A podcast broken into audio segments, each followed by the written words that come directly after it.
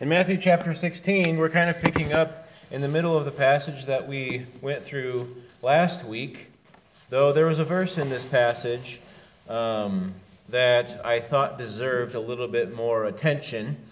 Um, if we remember this passage we were talking about was Jesus. Um, he was asking the disciples, Who do people say that I am? Um, and they were giving him all sorts of opinions that have been given um, by uh, people that they had heard their opinions from. Uh, but then Jesus asked point blank, Who do you say that I am? Uh, making it personal. It's like, okay, you've heard all sorts of opinions uh, about me.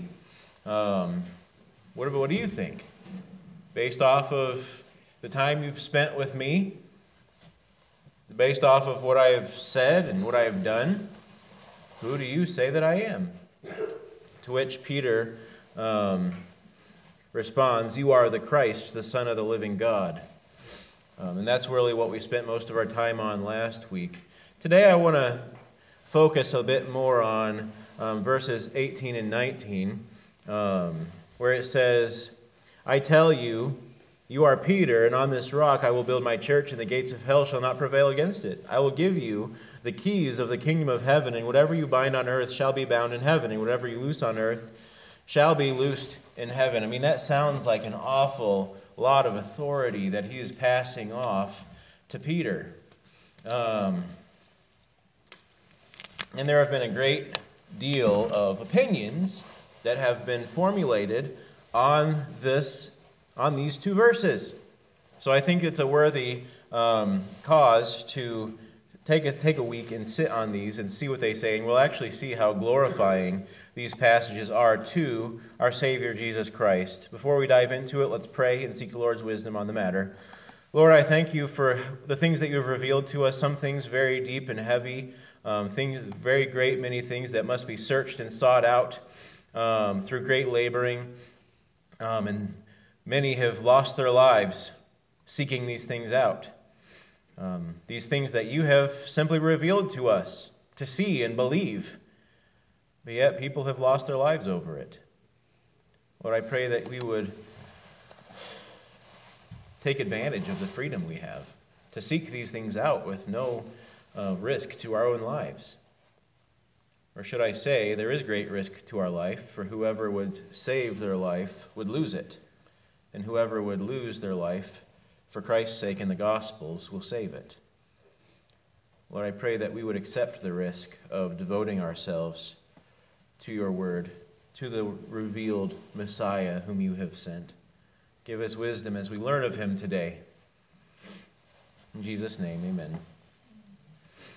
So in verse 18, Jesus says, I tell you, you are Peter, and on this rock I will build my church. First, we need to talk about what this rock is. This is all this is the first point where there's a lot of confusion. You are and we have to step back a second. In verse 16 he says Peter says, "You are the Christ, the son of the living God." Verse 17 says, "And Jesus answered him, Blessed are you, Simon Bar-Jonah, for flesh and blood has not revealed this to you, but my Father who is in heaven."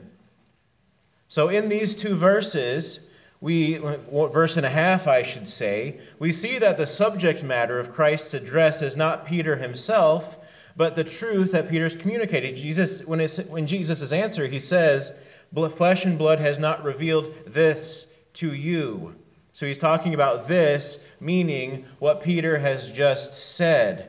And then in verse 18, he says, On this rock I will build my church. These thises are both referring back to what Peter said, the statement of Peter, not necessarily Peter himself. Um, the, that Jesus is the Son of the, the Christ, He's the Messiah, the Son of the living God. That's the rock upon which Christ builds His church. When Jesus is talking about a rock, He's talking about a foundation of a building. Now, he's, He has Peter in front of Him. He has Mount Hermon behind him. He has a temple that they're looking at the temple of Pan, which we'll talk we'll talk about, which was built into a cave in Mount Hermon. It was built out of beautiful marble. Um, it was a white temple, solid structure, a magnificent feature. Um, and this is all going, this is all what Jesus is looking at while he is addressing Peter. Peter's name, Petros, meaning rock. Uh, when, you petri- when a wood becomes petrified, it becomes stone. Um, I don't know if that's scientifically scientifically the best way of saying that. If it becomes stone or just becomes like stone, I don't know the science behind all that stuff. But nevertheless, uh, Peter's name means rock. Um, and he's using Peter's name as a springboard to illustrate what's going to be happening with what he said. Um, you are the Christ, the Son of the living God. I am going to make this statement, Jesus. Well, maybe he's not making the statement. The statement itself is the foundation for what Jesus is going to accomplish. Now, when you're talking about foundations, what are you talking about? Talking about the first thing that has to be laid if you want to build something on top of it. You know, our you know Jayla has a little fairy garden in our in our in our yard, right? You love that thing, right? But what happens if somebody just kind of nudges it? It tips over, right? It moves, it falls over, it gets um, transplanted, right? It, it's not built on a foundation. It's not sturdy. It's not a sturdy structure. Um, it's just pieces of wood and other types of things placed on top of the dirt, which there's nothing wrong with that. It's a, it's a plaything. But Christ's what Christ came to do is not present us with playthings. He is giving us something that is going to be built on a firm foundation. Um, Matthew chapter 7 starts in verse 24 saying everyone then who hears these words of mine and does them will be like a wise man who built his house who has who built his house on the rock. And the rain fell and the floods came and the winds blew and beat on that house but it did not fall because it had been founded on a rock and everyone who hears these words of mine and does not do them will be like a foolish man who builds his house on the sand. And the rain fell, and the floods came, and the winds blew and beat against that house, and it fell, and great was the fall of it. So we are supposed to understand from this that the foundational component of the body of Christ, so he says, On this rock I will build my church, which is his body, the foundational component of the entire church, the entire body of Christ, that which supports every part of it, is all that we just talked about in last week's sermon. If you want to reminisce, you can check that out online. I haven't put it online yet, but eventually, when I put it online, you can check it out.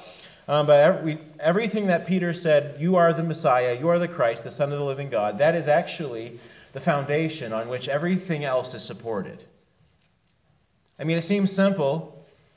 And really, it is kind of simple, but it is also extremely profound. I'm not going to go into it today because we did that last week. But that supports every part of the church, the body of Christ. And if the clear syntax of this passage isn't enough to talk about what Christ is talking about, that Christ is not talking about Peter, Peter is not being made the head of the church. Peter is not being made the foundation of the church. The syntax, the, the wording supports that. It makes it impossible to believe that. If that's not enough, Christ adds um, in verse in the middle of verse 18, on this rock I will build my church. He's not saying, Peter, you're going to build my church with this. Jesus says, I will build my church. This is a very important concept that we see all throughout the scriptures. Ezekiel 34 11 through 16 says, For thus says the Lord God, Behold, I, I myself will search for my sheep, and I will seek them out. As a shepherd seeks out his flock when he is among his sheep that have been scattered, so will I seek out my sheep and I will rescue them from all the places where they have been scattered on a day of clouds and thick darkness. I will bring them out from the peoples and gather them from the countries, and will bring them into their own land. And I will feed them on the mountains of Israel, by the ravines, and in all the inhabited places of the country. I will feed them with good pasture, and on the mountain heights of Israel shall be their grazing land. There they shall lie down in good grazing land, and on rich pasture they shall feed on the mountains of Israel. I myself will be the shepherd of my sheep. I myself will make them lie down, declares the Lord God. I will seek the lost. I will bring back the strayed. I will bind up the injured. I will strengthen the weak, and the fat and the strong I will destroy. I will feed them in justice. How many eyes are in there? I didn't count it. I, I, I, I, I. God is making it explicitly clear that He is going to be the one establishing His people. 1 Timothy 2 3 through 7 says, This is good and it is pleasing in the sight of God our Savior, who desires all people to be saved and to come to the knowledge of the truth.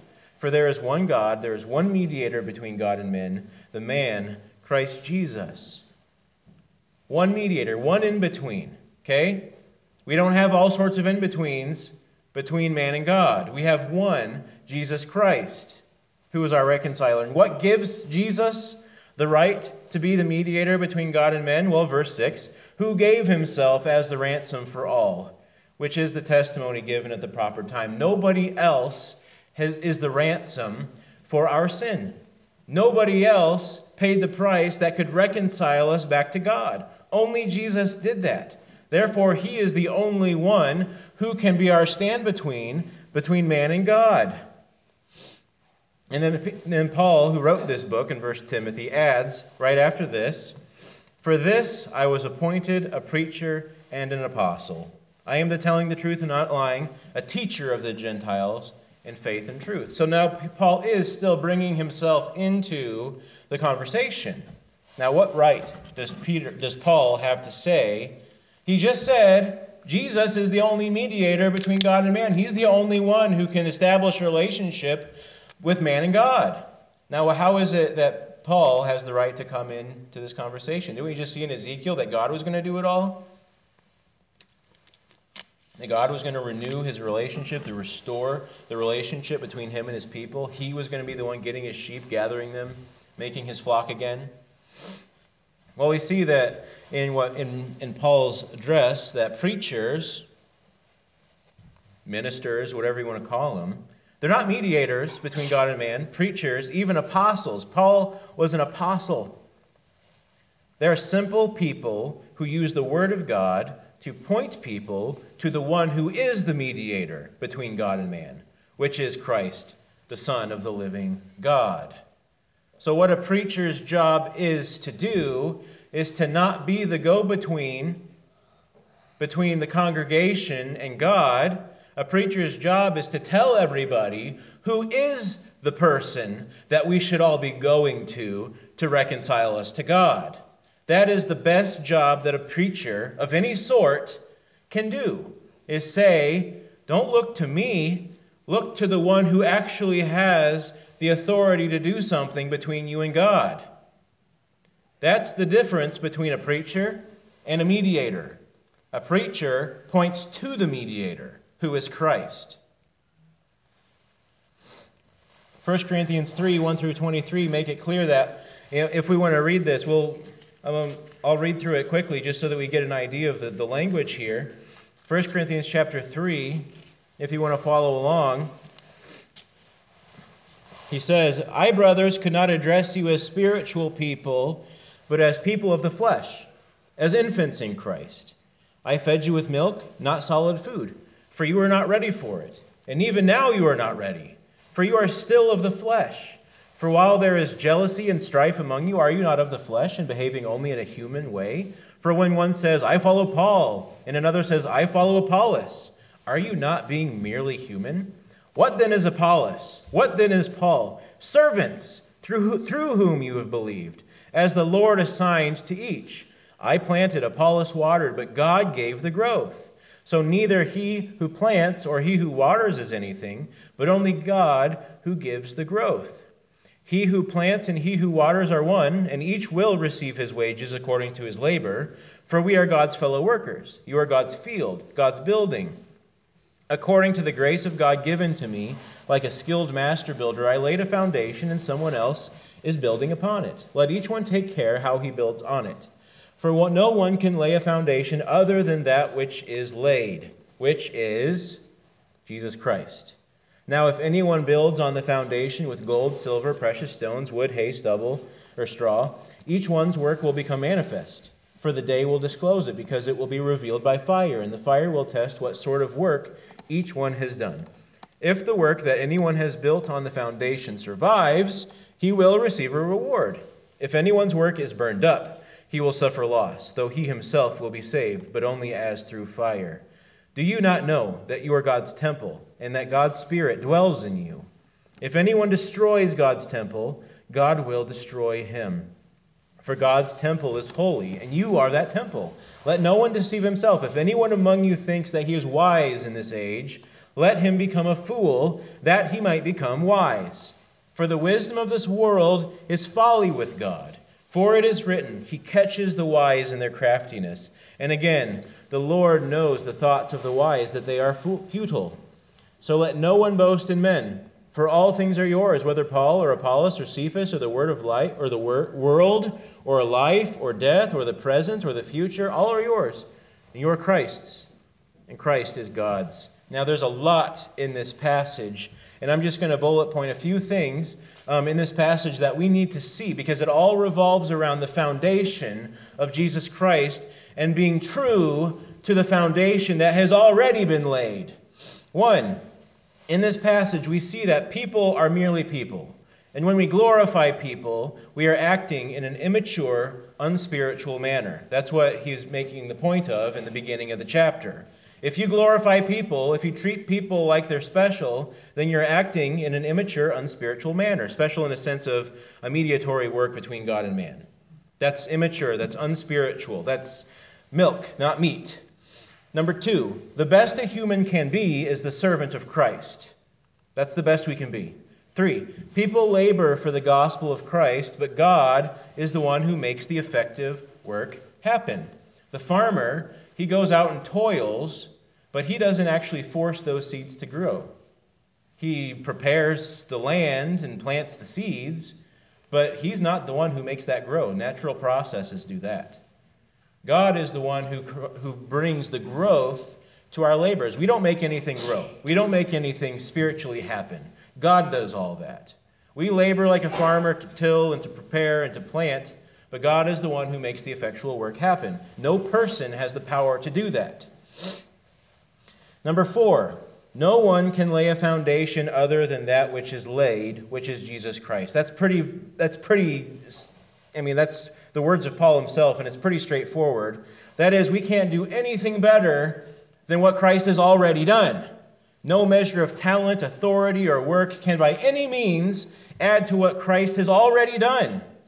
The purpose of a preacher, a minister, a gospel sharer is simply to point people to what Christ has already done because it was sufficient.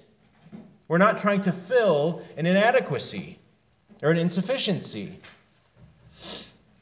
5, verse 14, let me just read that real quick, says, If the work that anyone has built on the foundation survives, he will receive a reward. Verse 14 communicates that if anyone has deviated from the foundation, that is, distracting from the sufficient work of Christ, his work will be burned up, but all that a man does that follows that sure foundation will result in a reward. That, this is verse chapter 3 is all really one big concept. It's all talking about the foundation of Christ that has been laid and our obligation to stay to that foundation Kirk, what happens if you build a building according to measurements that don't match the foundation? You've got a catastrophic failure, right? That building is not going to be secure. So when we deviate in our efforts from the sure sufficiency of what Christ has already done, the foundation he has already laid, we cause a problem and that building cannot stand. Our job is to point to the sufficient work of Christ. Six, mankind is another thing we see in this passage is that mankind is proud and to think that it can some can add something to what God has done. This is, this is the end of the chapter, what he's talking about. Such a thing is foolishness. We are wise to abandon any thought, action, or tradition that alters or distracts from the work that God himself has done. Matthew chapter 16.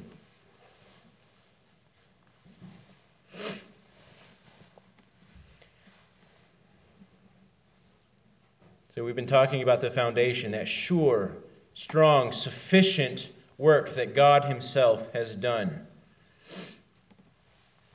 He says in verse 18, I tell you, you are Peter, on this rock I will build my church, and the gates of hell shall not prevail against it. When Jesus says, the gates of hell shall not prevail against it, that is, the church that Christ will build. And it's interesting, historically, we see him um, talking again about um, his location in Caesarea Philippi. There were temples built into the sides of Mount Hermon in Caesarea Philippi to all sorts of gods, but there was one particular one that was important. It was the Temple of Pan. It was set, it was built into the, a cave that went under Mount Hermon, and it was said to have a recess in that cave that was believed to be the gateway to hell. Right there where Jesus was. There was a cave, the temple was built in the cave, and that cave was supposed to be the entrance where you could find the gates to hell. There was a, a bottomless pit, so, so to speak. Um, uh, you dropped a stone down into this down into this pit, and you just never heard it hit the bottom. That's just, and they believed that those were the gates to hell. On top of that, uh, Mount Hermon, traditionally in that day, was believed to be the place where Lucifer and his angels landed when they were cast out of heaven. Um, so there's all sorts of tradition revolved around this place where Jesus is that Jesus is actually using to springboard into the conversation he's having with his disciples. When Jesus was speaking, they were looking at a landscape that was spread with beautiful white temples, marble temples, built into, the, built into a cave of the gates of hell. Jesus was not necessarily condemning this notion in this passage, but he was using it to communicate that the powers of the devil cannot overthrow this thing that God is doing through Christ Jesus. This bride of Christ, this flesh of his own flesh, that which God is joining together cannot be undone by man or devilish power even though the devil tries with all his might. Ephesians chapter 6 says, Finally, be strong in the Lord and in the power of his might. Put on the whole armor of God that you may be able to stand against the schemes of the devil.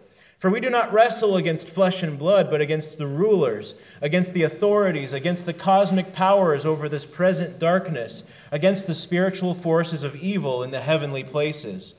Therefore, take up the whole armor of God that you may be able to withstand in the evil day, and having done all, stand firm. He's, he's telling us these things because Satan is trying to crumble God's church. But Jesus is saying, Nothing is going to crumble my church. I will build my church, and the gates of hell will not prevail against it. It's my bride. It is the flesh of my own flesh. What God has put together, let no man put asunder. That's a reference to marriage, but that's exactly what Christ thinks of his bride, his church. He is marrying himself to it, and there will be nothing that comes between him and his bride. Husbands, we understand that. There is nothing that is going to come between us and our bride. And that's what Christ thinks of his church. Now, to address the statement in verse 19 I will give you the keys of the kingdom of heaven, and whatever you bind on earth shall be bound in heaven, and whatever you loose on the earth shall be loosed in heaven. Now, this is a particularly confusing passage. Um, I feel like the previous matter that we've been discussing is easy compared to this one. Um, the question is what authority exactly is Christ giving Peter or whoever it is he's talking about? Um, first, I think it's important to point out that Christ has been using. Kids. It's important to point out that Christ has been using the actual to represent the spiritual. So, Peter, rock. Temple of Pan, church. Hermon, gates of hell. You know, these types of comparisons, he's using something actual to illustrate something spiritual. And I would pose that he's still in this mindset when he's addressing Peter as the recipient of this blessing. I would pose that he is talking about the authority of the church that he is establishing.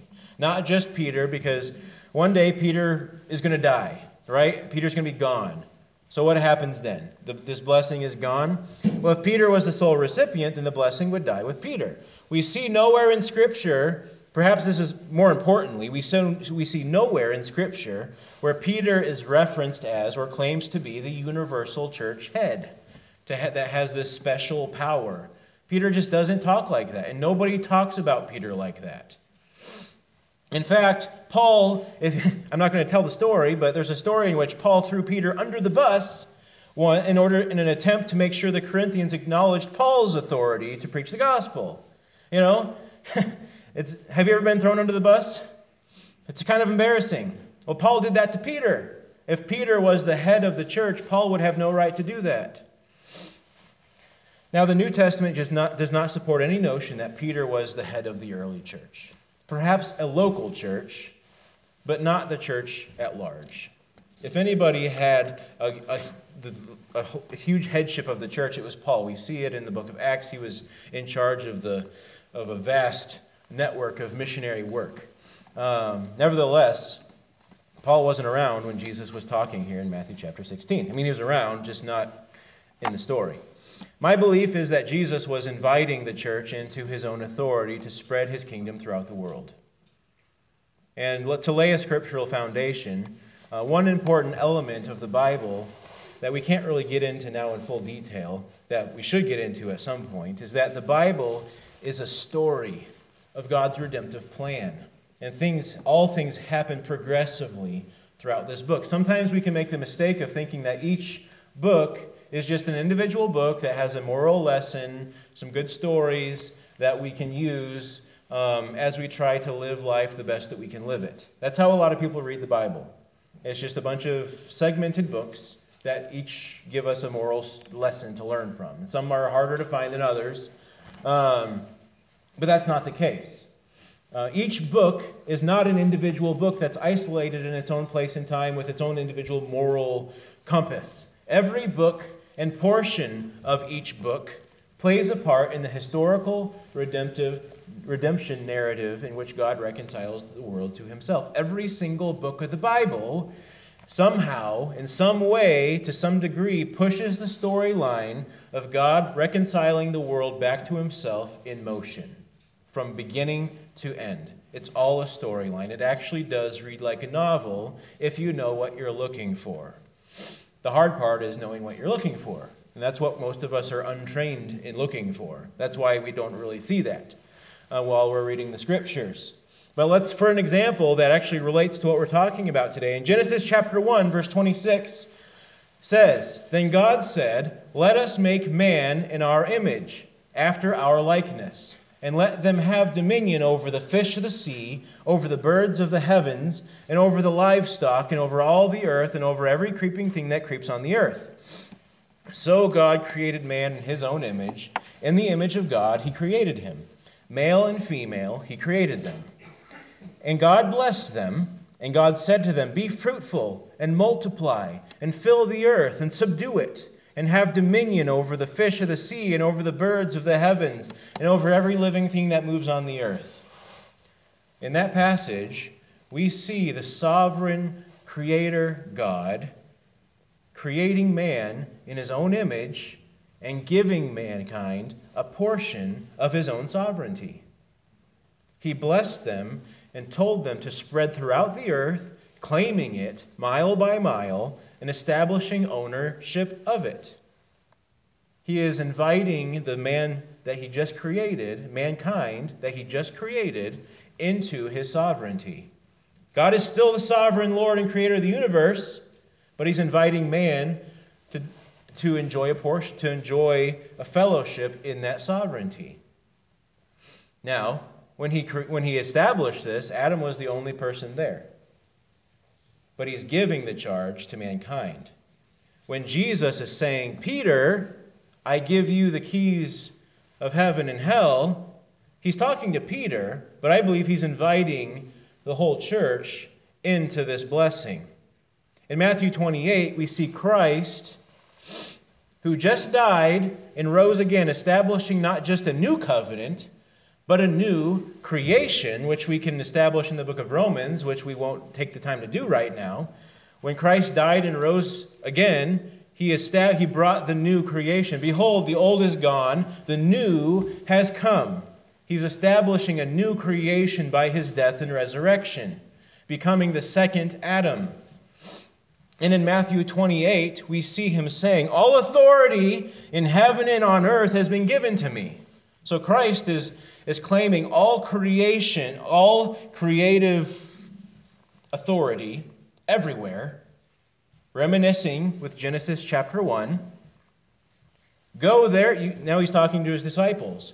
You go, therefore, and make disciples of all nations baptizing them in the name of the Father, and the Son, and the Holy Spirit, teaching them to observe all that I have commanded you. And behold, I am with you always to the end of the age.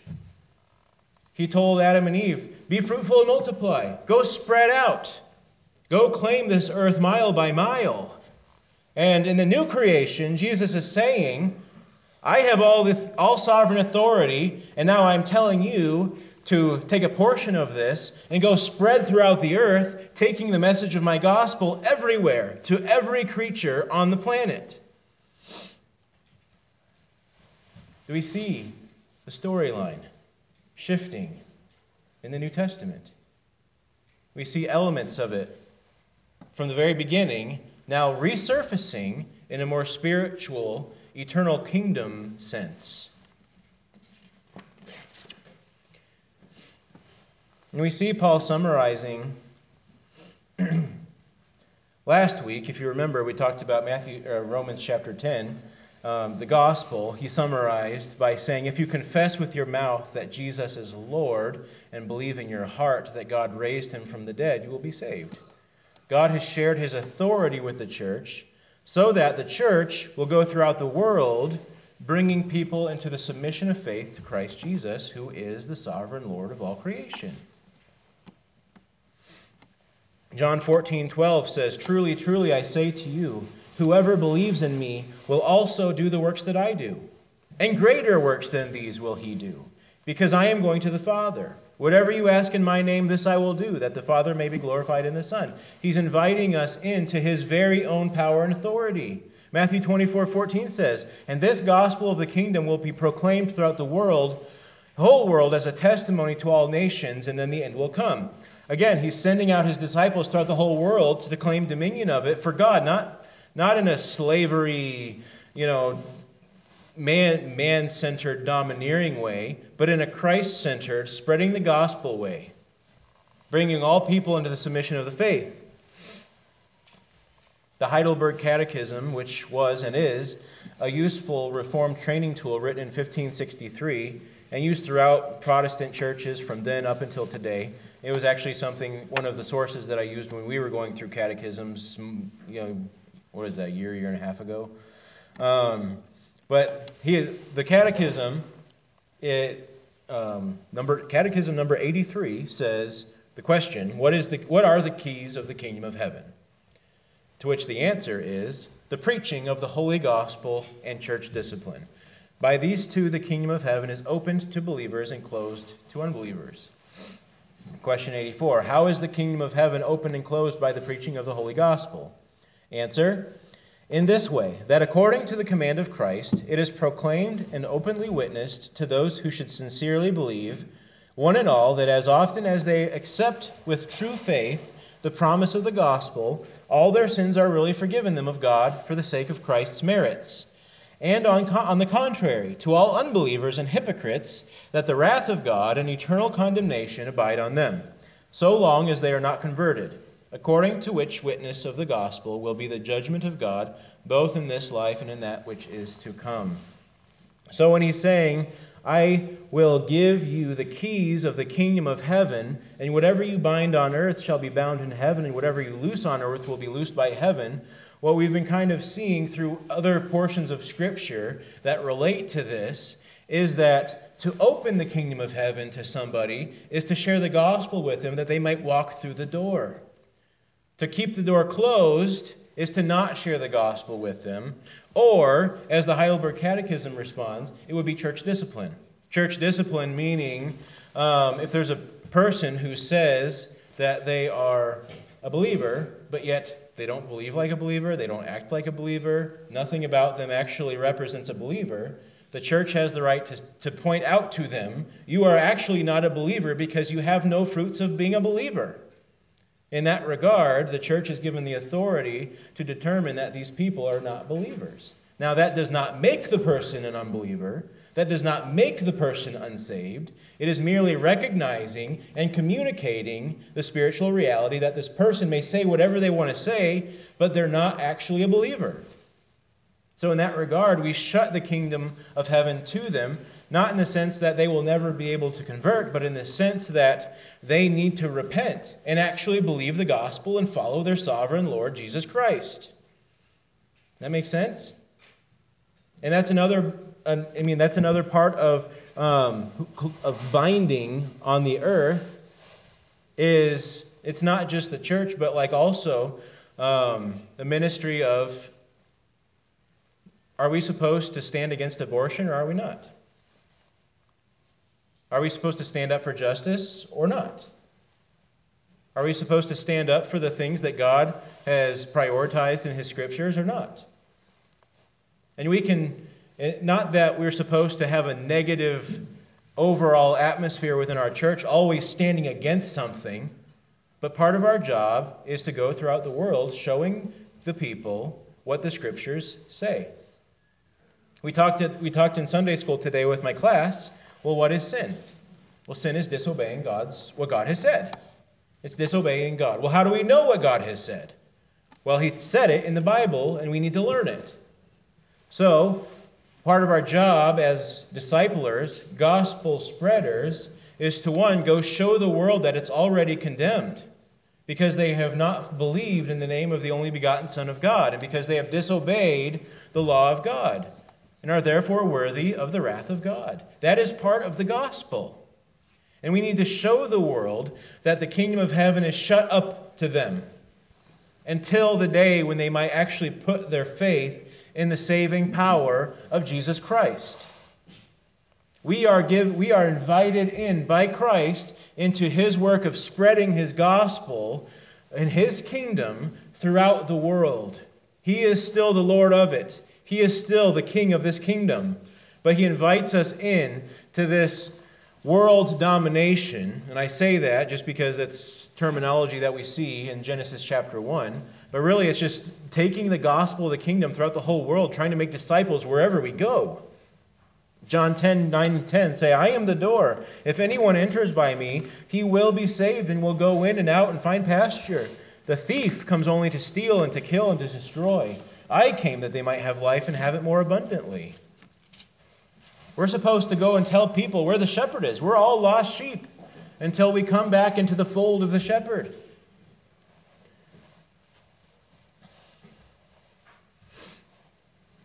So it is defined, and we see it defined in the Catechism that the keys of heaven and hell is that which would open the door to the world. That is the preaching of the gospel of Jesus Christ. And to say it a different way, what the keys of heaven and hell cannot mean is that God has relinquished all his power and rights to the church. That man or his traditions has the ultimate power over a person's salvation or damnation. That's what it cannot mean. We've already seen that throughout the scriptures, particularly the first portion of this sermon. It cannot mean that God is giving us the right to save people or to actually condemn people. It cannot mean that because we see it too profoundly in the scripture that that is in God's hands still. We water, we plant, but God gives the growth. We've seen that already. But what it does mean is that the church, as the body and bride of Christ, is the vessel by which God sovereignly spreads his fame throughout the earth by means of the Holy Spirit, to either be accepted by faith or rejected. So, what now? I hope this has helped this become clearer. But what now? I know some of these elements are still, we might have to go over this some more another time. But what now? We must enter into the new creation commission where Christ calls his newly created body to be fruitful and multiply. We are to take the keys that Christ has given his church and start unlocking doors. take your key, start unlocking doors. We have the key, it's the gospel, it's the commission. And Jesus says, All power and authority are given to me. I am with you always, even to the end of the age. Go, make disciples. I'm with you. I'm doing this with you. I am the one who has all the authority over everything, and I'm going with you. If God is for us, who can be against us? all things work together for our good, for those who love God, for those who are the called according to his purpose. That's the God who's going with us. He has called us to share in his authority, going with us to fulfill his desires and his will in the earth. Romans chapter 10, verse 12. There is no distinction between Jew and Greek, for the same Lord is the Lord of all, bestowing his riches on all who call on him. For everyone who calls on the name of the Lord will be saved. How then will they call on him whom they have not believed? How are they to believe in him of whom they have never heard? How are they to hear without someone preaching? How are they to preach unless they are sent? As it is written, How beautiful are the feet of those who preach the good news. We need people with keys to go out and actually open doors for people. Christ has given us his key and has given us his power, his authority to go out and actually open these doors which we go out claiming with Paul in Romans 1:16 and 17 for I am not ashamed of the gospel of Christ, for it is the power of God for salvation to everyone who believes, to the Jew first and also to the Greek. For in it the righteousness of God is revealed from faith for faith, as it is written, the righteous shall live by faith. So when we all come to the end of this conversation, do you realize that you have been given a portion in God's inheritance, in God's authority, in God's power.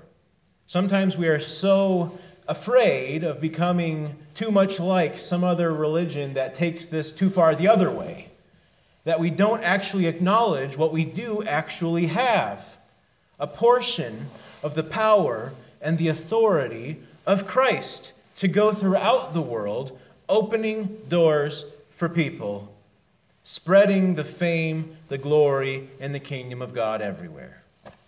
We have been given that, and we need to take advantage of it in con- bold confidence, not being ashamed of the gospel.